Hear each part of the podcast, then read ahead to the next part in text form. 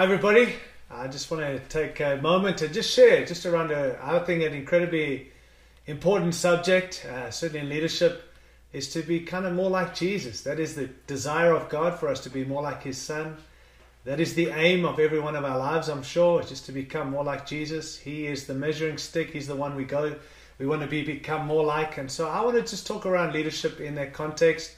Talk a little bit about de- developing a, a Christ-like culture in our lives and in our ministries. Uh, we want to be able to people to see Christ in us. We know the Bible says it's Christ in us who's the hope of glory. And so if you wouldn't mind just joining me in scripture, I'm going to ask you to go to 2 Timothy chapter 4. And I think there's way too much focus on building platform and influence, but there's little, very little uh, talked about when it comes to character. And I want to talk about that Christ-like character that we all need. Paul writes in 2 Timothy chapter 4, and for time's sake, we'll pick up in verse 6. He says, For I am already being poured out like a drink offering, and the time for my departure is near.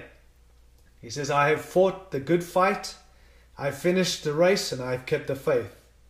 Now there is in store for me the crown of righteousness, which the Lord, the righteous judge, will award me on that day, and not only to me, but to, also to all who have longed for his appearing. Notice kind of in a legacy at the end of Paul's time when he's now kind of just speaking some of his last words in a sense, but also just highlighting some of the accomplishment, accomplishments of his life, the legacy. Interesting how he doesn't mention one church that he's planted, doesn't mention one letter that he's written, doesn't mention one trip that he's been on, doesn't mean anything of that we would probably say is so significant. He simply says these words. His brief statement is it doesn't include education, doesn't include places, doesn't include letters, doesn't include the people he's preached to or the churches he's planted. As he's pondering the end of his life, he makes these three simple statements about himself and his legacy. He says, I have fought the good fight. He says, I've finished the race and I've kept the faith. Not I've survived, but I've finished. And I do believe, friends, that it's got to be an intentional thing. It's not just something that happens. And in actual fact, if we're honest, a lot of people fall out of the race. A lot of people don't finish. A lot of people don't keep the faith. A lot of people do lose their way, and it's it's very easy to get to that place. And I think we've got to be intentional. We've got to be focused. And I want to challenge us in leadership that we better be careful where we're looking. Uh, Proverbs 29 18 says, Where there is no vision, the people perish. Or the NIV says, Where there is, uh, where, where there is no, no revelation, the people cast off restraint. I want to just say, be careful where we're looking. Um, I believe we need to be looking to Christ, looking at Christ. We need to him, make him the focal point. The Bible's very clear in that. But we also need to understand that we need vision. We've got to live with vision and lead with vision and point people to something and to someone. And I believe that someone is Jesus. I do believe with no vision, the Bible's very clear, is that we have we begin to compromise. Proverbs 29, 18, we've said that. We, we, we become comfortable. We lose conviction when we're not living with vision or leading with vision or looking to someone like Jesus Christ, we, we lose our conviction. I think even in a season like we've all been go, through, this lockdown globally, it's shown us that people have lost their way because they've been focused on the work they're doing rather than the Lord of the work. And I think that's something that's been really good for all of us, is that we live with conviction when we're linked and looking to Jesus Christ. He's what matters. We get consumed with the wrong things if we don't have vision, the right vision. We become complacent and ultimately our character gets corrupted, which is, I think, a tragedy. But I do believe it's because we're not looking in the right places or we're not living with vision. Another thing for leaders is we need to look to where are we living? It's a good question. Uh, we love to talk about our ministries and what we're called to and all that stuff, but actually, our lives are what determine the success of our ministries. How we live our lives. And again, it's back to not just our influence and our platform, but our character, the way we deal with things in our own lives that I think needs to be emphasized as we build on that and build for that if we're going to finish this race and actually represent Christ right to the end. So, so questions quickly, if I can ask you and I as leaders. We should answer them for ourselves and, and ask these things regularly. Number one is Do you live a life worthy of imitating? Is my life worth imitating? Um, not do you have a ministry or do you have a, a, a church that everybody looks to, but my life, what I am involved in, what I give myself to, what I give my attention to. Do you have a life worth imitating. Does because again, as we said, your ministry follows your life. I always say this: there are three faces to our lives in leadership and in ministry. there's that public world where everyone sees it. And if we're honest, unfortunately, most of us play to that public world. We, it's all the social media stuff. It's all the, it's the captions. It's all the, the big moments in our lives, and we put it out there. And it's this public persona, and maybe there's some truth to it, but it's not really who we are. But most of us care more about that public uh, uh face of our lives than the other ones. And uh, while that is important, friends, that's not what we should be focusing on. That's just one of many faces. So we have our public world where everyone sees. There's this personal world that we have, and those are close to us in our marriages, our spouses, or our families, or our children, or our close friends. They're the ones who see that, and that's another world. But there's a third face uh, to our lives and to our world in ministry, and I think this is the most important, but it's the most overlooked, and it's our private world. That's the one that only God sees. That's only you and God sees. And I think that's the one that talks about integrity. And and I wonder what's happening in that world. We, we never worry about them. We always worry about the public one. And I want to suggest, honestly, friends, we've got to shift again to making sure we're working on that private world, not just the public one, the private. That's what determines what happens publicly. And so I, I, it's integrity. I always ask myself this is there something going on in my life or your life, who those of us in leadership, in ministry, that if it were to become public, would disqualify us from any ministry that's a good question. If there are those things, can I suggest we need to deal with them right now, get them sorted out? Because those things matter more to God than the public persona that we're putting out there. The third thing I want to say, well, just in this, if I can also add, make sure you're keeping all your tanks full, not just your leadership focus on that, but fill your tanks, your relational tanks. Got to be full those, filling those, because what we've been called to is relational. And so we've got to kind of work with our relationship our upward and outward relationships, our connecting with people and families and pe- all the guys we're involved in. But keep your relational tank full. Keep your intellectual tank full. Feed your mind and read and study and all those things. But keep your intellectual uh, tank full. I think is important. Our physical, be uh, staying healthy, staying fit. Uh, eating the right things. Again, it's not that we're obsessed with our bodies, but we want to be in this for the long haul. And let's be honest, a, there's, a, there's a weightiness to what we've been called to in leadership. And if we're not having that outlet, if we're not keeping ourselves fit and working out and, and, and using our bodies wisely and sleeping, getting rest, all the things, friends, that are so obvious but so overlooked, I think we're in a dangerous place. And that's what I, I want to highlight in this is part of our lives. Are we living a life worth imitating? Make sure you're filling your tank uh, that uh, physically and getting sorted out and staying healthy and so on. Spiritually, we need to be filling our tanks, obviously, and not just so we can minister, just so we can keep in step with the Holy Spirit. And know this that we often are giving more than what we're taking, and, and we're going to run out. I often talk about how I hate to fill my car with gas. It's one of my pet peeves. I hate going to the gas station. I know a lot of you live in countries where they do it for you, but in my country, we have to do it ourselves, which is fine. But I think it's such a waste of time. And I'm always saying, ah, we'll just wait to another place. I'll go to another gas station. You're almost running to the red. But the reality is, and it's happened in times with me, where you do run out. If you don't fill up your tank, you're going to run out eventually. And, and I want to just say that's the obvious thing for us in ministry and leadership. You better be filling your tank spiritually. One of the tragic uh, statements I've heard or statistics is that uh, it says that 21% of pastors spend less than 15 minutes a day in prayer, which is an average. Uh, the average is 39 minutes in the, uh, a, a day in prayer. Now, again, I'm not saying how much time, and I'm not saying do you time yourself. The point is that we're not spending enough time filling our tanks, and we need to, friends. That's what it means to finish the race, to fight the fight, to keep the faith. That's what we've got to be doing, and I hope you're doing that in any season that you're in. And then there's this emotional. We've got to fill our emotional tanks. Some other scary statistics for ministry and leaders is one out of ten, one out of every ten pastors will actually retire as a pastor. I, I don't know uh, how that can be, except we obviously are burning out. And the reason being is 90% of pastors don't finish the race, don't finish what they started, don't finish in the call that they originally intended to start in, that God called them to. And the reason being is, is that we are not taking care of ourselves. And so, friends, I just want to challenge let us not become a statistic. It's not in God's hands alone, it's in ours. And we've got to build our character, we've got to fill our wells, and we've got to dig wells, and so on. So, let's not be a statistic. Let's take care of the things, even emotionally. I think in ministry we overlook that too much. And we don't, even if we think we're not emotional beings, we all are. And what I challenge you with is that we carry emotion and we feel the things our people are feeling and we go through the highs and the lows with them and it's affecting us. And if we're not dealing with those things and we're not taking time to restore ourselves and fill ourselves and get things sorted out, I think we're going to burn out and that would be a tragedy. So, do you live a life worth imitating? Not do you have a ministry worth imitating? Another thing I think we've got to ask is do you have a ministry or a church worth joining? It's a good question. Do you have a mission worth dying for? Because Jesus died for what we're doing, and we better make sure this mission we've been called to is worth dying for.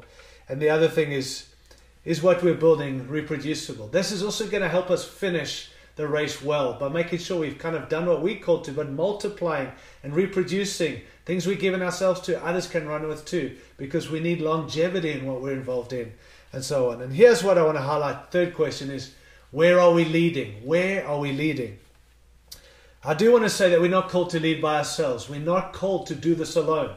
Obviously, we do it with the Lord. Obviously, we do it with other people and in partnership. But we're also called to lead with the team. And, and uh, we need to highlight the need and the importance of team. Jesus understood that and Jesus showed that. And never lead by yourself, friends. We always do it in context of team. That's God's way. I think all great leaders are great team builders. They're not just good at leading, they're good at building teams. And that's what we need to function and, and give our attention to. I think if you don't have a team, you're not a leader, you're actually a loner. And that's a dangerous thing. And so make sure you're leading a team, building team, investing in people around us, and understanding the need for each other, and the need for accountability, and a lead, a need for strength in numbers, and a need for others carrying responsibility, and not trying to do it all by ourselves. We need to be intentional and consistent. We need to carry in our hearts, I believe, the mission of Jesus. I've often said that a good leader knows the way, shows the way, and goes the way. We need to know what we've been called to and know where we're going. We also need to show the way, uh, tell others and show them. But then, more importantly, in those two can I suggest we need to actually go the way. We need to lead and live by example. So, when we talk about uh, being Christ like, when we talk about being followers of Jesus, when we're challenging others to be more like Jesus, friends, we're going to be in the front leading them that way and revealing more of the character of Christ in our lives and in our ministries and uh, not telling others to do it, living and leading by example. That's the key. We need leaders, I've often said, that are marked by the living presence of Jesus that inspires others to bold faith. We need example leaders. We need servant hearted leaders. That's what it means to be more like Jesus. We need leaders who are submitted to Jesus. Uh, we need leaders who are obsessed with Jesus. We need leaders who are more like Jesus. And so we need leaders simply who are following Jesus. And that's the key to this thing. And I know that we often reference this text. I do often too. In 1 Corinthians chapter 11, verse 1, Paul says, Follow me as I follow Christ. Follow me, I believe what he's saying, as much as you see me following Jesus. Paul was not saying, I, Paul, am worthy to be followed. I believe what Paul was saying, I, Paul, a follower of Jesus, is worthy to be followed because of who I'm following. So the point, if I can suggest, is that we love to tell people, follow me as I follow Christ, or imitate me as I'm imitating Christ. And that's awesome and true, and it's a good statement. The point, though, is are we truly following Christ? Because we shouldn't get people to follow us if we're not followers of Jesus. What makes us worthy of being followed is the one who we follow, and that is Jesus. And so it's a good truth for us to just be reminded of and understand you know, I think it's a pretty audacious statement to say, follow me as I follow Jesus, or imitate me. It's a pretty audacious statement to be said. And I think for the average modern day church leader, it's really audacious. Um, it presupposes that the things I spend my time doing, not just talking about, my time doing, if carefully imitated, would have a kingdom revealing effect. It presumes a level of spiritual integrity, which we've talked about already, but this would presume a level of spiritual integrity that is wide open to the personal inspection and of, of private scrutiny. In other words, you and I, who claim to be followers of Jesus, who tell people to follow us as we follow Jesus, if our lives were to be investigated, not our ministries, not what we talk about, our lives, we would then be found guilty of being followers of Jesus. That's what it has to mean, friends, for us. Eh, eh, there's much said about the marks of effective leadership, and we want to be effective in our leadership, and we want to study and learn and be better in leadership. And leadership is strategic and vital. But I think what's missing today in some of the discussion and the talking and the preaching on leadership, we, we think lost amongst in all these voices is assumed, but often I think the most neglected foundation of all leadership. And I think it's this our day calls for a resurgence of Christ like leadership. Leaders known not first and foremost for their compelling gifts, not for their charismatic communication, which is important, or for their influential leadership, but for the fact that they are continually being shaped by Jesus Christ Himself. Here's a few clear ways, quick, clear ways that we can tell whether that be true. Not that we have to tell people, but they can see it in us, see it in our lives, see it in our leadership, see it in our ministry. Well, here's some ways we can tell. Number one, humility. Um, Christ like leaders reject prideful posturing and give preference to humble, empowering leadership that seeks to promote the best of others. Think about that in leadership today. It's worthy of note that the early apostles took pride in nothing other than Jesus. They didn't take pride in themselves or the stuff they did or the gifts they carried. They took pride in Jesus Christ Himself. That, my friends, is what I believe is a sign or a fruit of what it means to be a true follower of Jesus and to lead in that way. I think uh, humility is lacking in the church and certainly in leadership. And to me, that's what draws the attention of God to us. God says that He gives grace to the humble, but He opposes the proud. I, I think uh, humility is so attractive to the world, attractive to God, attractive to people. Not false humility, humility, knowing who we are and recognizing it's not this posturing for position, it's giving the glory to Jesus and staying humble and serving people and knowing that our only great thing we carry is Jesus Christ Himself. I also think service is another sign, another true evidence of being a true follower of Jesus. This is how we know we've been shaped by Him, by the way we serve, not being served, not looking to be served, but how can we serve others? Service. You know, Christ like leaders will pour out themselves in burden bearing relationship that models love in action. Don't talk love, models it by the lives we live and what we pour ourselves into. I believe that we need to model our King by laying aside claims to power and privilege, like Jesus did, and pour ourselves out in selfless deeds of service that only God can see. We're not doing it so people can see it. We're not doing it so we can be recognized. We just do it whether people see it or not. Because what care? We matter more. What matters more to us more as follows more than anything is that Jesus or God sees it, and that's all that matters to us. So we're not we're playing to the audience of one, and we're not serving people so they can see how awesome we are. We just serve people because that's the heart that Jesus had, and He came to serve. And I think if we've been shaped by Him, then we're growing in our serving of others. Another thing is courage. I believe Christ-like leaders take risks that are unexplainable apart from Christ leading. Think about that. Does your life and ministry, does you what you and I are involved in, is, is it unexplainable in the risk taking? Or oh, we just kind of settled and become secure in our thing now? And friends, there's a moment, there's a season we're in now that I believe God's looking for us to be risk takers, to step out and to do the things He's called us to, to hear what Jesus is saying and do exactly what it is He's called us to. I think that true Christ like leaders are attuned to the activity of the Spirit and take courageous steps in uncharted territory, regardless of the cost. We, we, we are to weigh up the cost, I understand that, but we're not letting the cost determine the call. We're just getting on with it. We are tuned to what God's called us to, and we're risk takers and we're stepping up. That's what I believe it means courage, uh, that, that what it means to be a true follower of Jesus and Christ like leadership. You know, to those people who are really Christ like leaders, Vision is so clear, it takes more courage not to obey than to get out and do what it is God's called us. Then there's this thing of boldness, and I think they go hand in hand. Courage and boldness. They're not the same thing, but they do go hand in hand. Courage and boldness are, are connected, interconnected. Both are signs and fruit of us being Christ like, because Jesus was courageous and he was bold. He stepped in. And I think these four humility, service, courage, and boldness are all in, are linked together. Boldness without humility creates leaders who say the right thing, but in a manner or tone that repels people rather than compels. And friends, we've all seen that before. Let's hope that's not us. But if it is us, we need humility with courage. We want to compel people to walk out the mandate God's called them to, rather than repel them from our arrogance or our boldness that has no humility. Courage without service what it does is it produces leaders who are willing to take risks, but do so in a way that communicates that the outcome of the task is more important than the people the project is designed to serve. We care more about the results rather than the people. And that's the danger with courage. If we're all about courage without service, we need to be serving. We need to do this for the people, do it for God, not do it for the outcome and the results.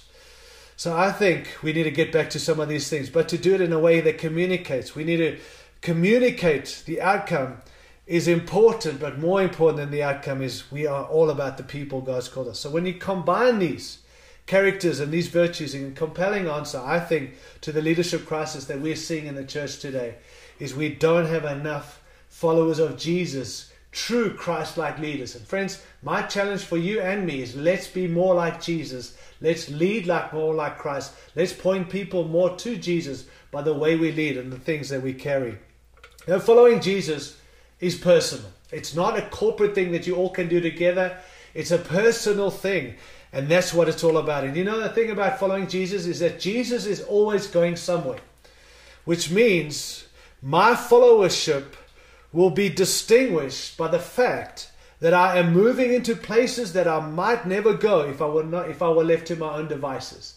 That's how we know we're following Jesus. If I was left to my own devices, I'd be doing certain things. But because I'm following Jesus, I'm actually going to places I would never go and I'm doing things I would never do. That's a sign of what it means to be following Jesus. I also like, and also like Jesus, I don't go alone. That's our thing. But we take and we inspire other people to pattern our lives and to do what it is we've been called to together. That's what it means to be a follower of Jesus. And I want to say, unfortunately, in today's church, we see too many churches building their discipleship models with this ex- expectation of motionless followers following a passionless reduction of a missionary Jesus.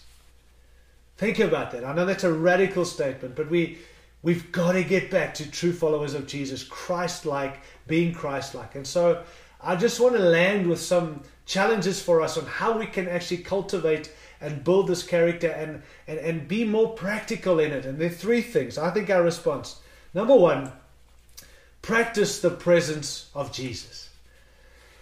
Not just have moments with Him, practice the presence of Jesus. In other words, that in everything we say, in everything that we do, in all that we're, the decisions we make, in the connecting with people, the preaching, the, the, the, the appointments, whatever we do, practice the presence of Jesus. That Jesus is with us in the decision making, that He's there in those moments, and we want to recognize that. Know that Jesus is with us, so practice the presence of Him being there. I believe we need to abide in Christ. Honestly, friends, not just reference Him, abide in Him. The Bible's very clear. John 15. Those who abide in Him remain in me, and I remain. Apart from Him, you can do nothing. So we, we need to be pressing into the into Him and abiding in Him. We need to revel in Christ. Can I suggest we need to enjoy Christ? That that helps us develop this culture of Christ is to enjoy Him. Don't just have moments, don't go to Him in the needs. Enjoy Jesus. Enjoy walking with Him and resembling Him. Make much of Christ. Live in constant dependency on Christ. And I believe this will keep you relying on Jesus as your source of all power. I was recently asked, like, because, you know, going through some of the stuff we're all going through with this kind of lockdown and the new seasons and all that. And someone asked me, so, so what are the lessons you've learned? You're big on this thing of, well, we, we do stuff for the Lord and why we do what we do and all those things. And I realized, I said to that guy in response, you know, one of the lessons I learned is not only we do it for him, not only we do it because of what he's done for us, those are good enough reasons. But what's really inspired me in the season is we don't get it to do it just for him. We get to do it with him. I, I, honestly, guys, we don't do this alone. We get to enjoy Jesus. I get to do what I'm doing with him. And I think that's needed and necessary. Now, Isaiah chapter 9, verse 6 and 7 which is a, a well-worn, well-worn text that we use, unfortunately, only on, on Christmas, the birth of Jesus and the prophesying of Him coming. But there's some profound things that show us that there's a daily need for Jesus, and He's involved in all areas. And it says this in Isaiah chapter 9, verse 6 For to us a child is born, to us a son is given, and the government will be on his shoulders, and he will be called Wonderful. He will be called Wonderful. And, and I believe that helps us in the dullness of our lives that He's wonderful. And when you're connecting to this wonderful Jesus, He helps us in the dullness of the things we're involved in. He will be called Counselor. meaning He helps us in the decisions we are called to make in life and in leadership and in ministry. He will be called Mighty God, which means He helps us in the demands of life. Do you see how, in every situation, in every context, Jesus can be and wants to be involved by His very name? Wonderful, Counselor, Mighty God. And then it says, Everlasting Father. He helps us in the dimensions of life. He gives us understanding of being a father to us, mighty God, everlasting Father, and so on. And then Prince of Peace. He's the Prince of Peace. He helps us in the disturbances of life. Think about that, friends. Jesus helps us in the dullness, He helps us in our decisions, He helps us when we are facing demands, He helps us in our dimensions of understanding life, and He also helps us in disturbances. He's the Prince of Peace. The point being is that Jesus is involved in everything, and we need to keep going to Him. So, can I suggest develop a culture of Christ? Second, practice a culture of Christ. Secondly, practice the presence of people. You can't be connected to God and separated from people. You can't be about Jesus and His deal and be and not care about people. So, practice the presence of Jesus, but also practice the presence of people. Treat. Here's the thing: why don't we treat every person that we come in contact with as if Jesus did die for them. Imagine how things would change for the people we love, for the people we lead, but also the people we encounter every day. Treat them like Jesus did die for them because he did die for them, but we would treat them better. Treat every person as if Jesus did leave heaven to rescue them.